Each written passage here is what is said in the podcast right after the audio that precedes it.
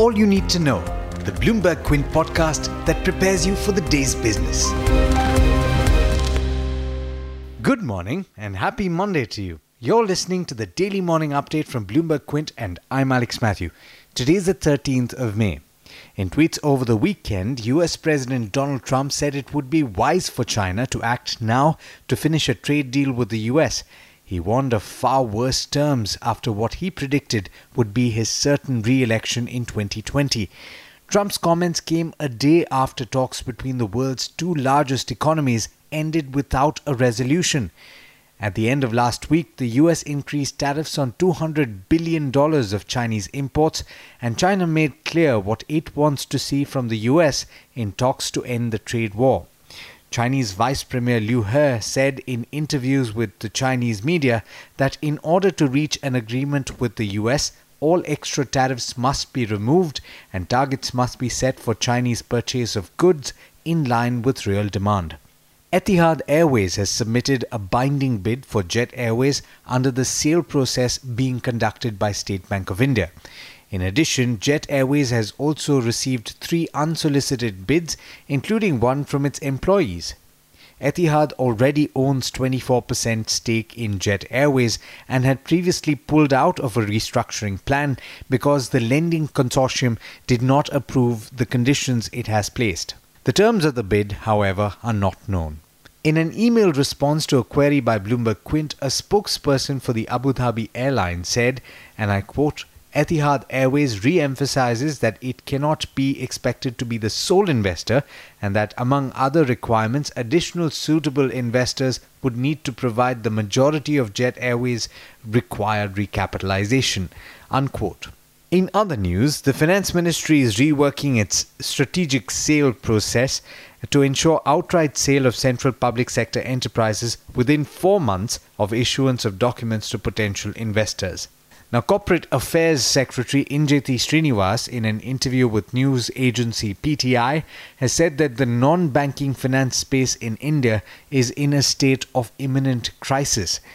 There is evidence, according to him, of a credit squeeze over leveraging, excessive concentration, massive mismatch between assets and liabilities, coupled with some misadventures by some very large entities. YC Deveshwar, the non executive chairman of consumer goods maker ITC, passed away on Saturday. He was 72 years old. He holds the distinction of having been the longest serving chief executive officer of an Indian company. He was instrumental in expanding ITC's business beyond tobacco and warding off a takeover threat by British American Tobacco. In earnings, Larsen & Toubro's profit for the March-ended quarter met estimates. Its profit for the three months uh, rose 8% year-on-year to 3,418 crore, according to a company filing. Analysts tracked by Bloomberg had projected the metric at 3,394 crore.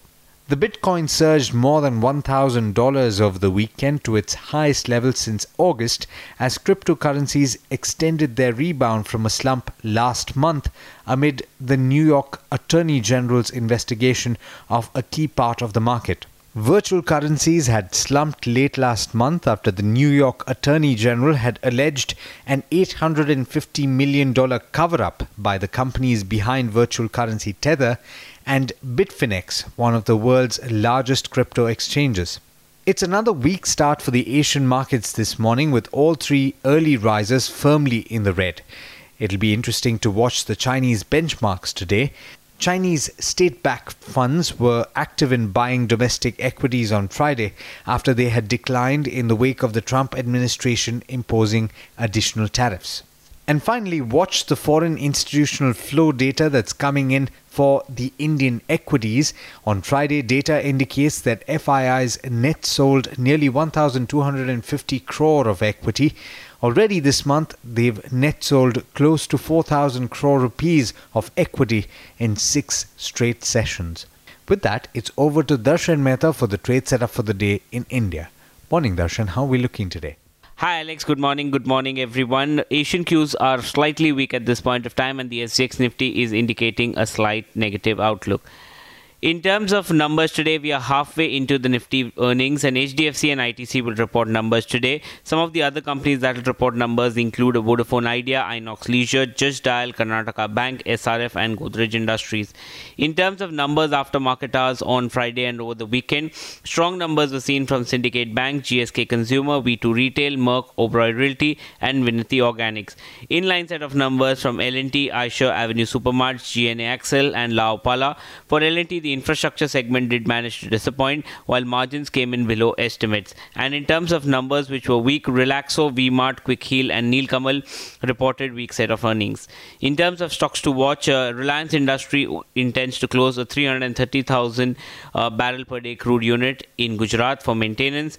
Edelweiss financial arm ECL Finance receives 1040 crores from pension fund manager CDPQ as investment in the form of compulsory convertible debentures and equity shares. And Dewan Housing says that from September 24 till date, the company has made more than 30,000 crores of principal and interest payments to its creditors, including its fixed deposit holders. But there's much more you need to know before trade actually starts. For that, log on to our website, bloombergquint.com, and click on the All You Need to Know tab, and you will be prepared for morning trade. Thanks, Darshan. Well, that's all we have for you on this podcast, but as always, there's a lot more on the website, so do check it out. This is Alex Matthews signing off. Have a lovely week ahead.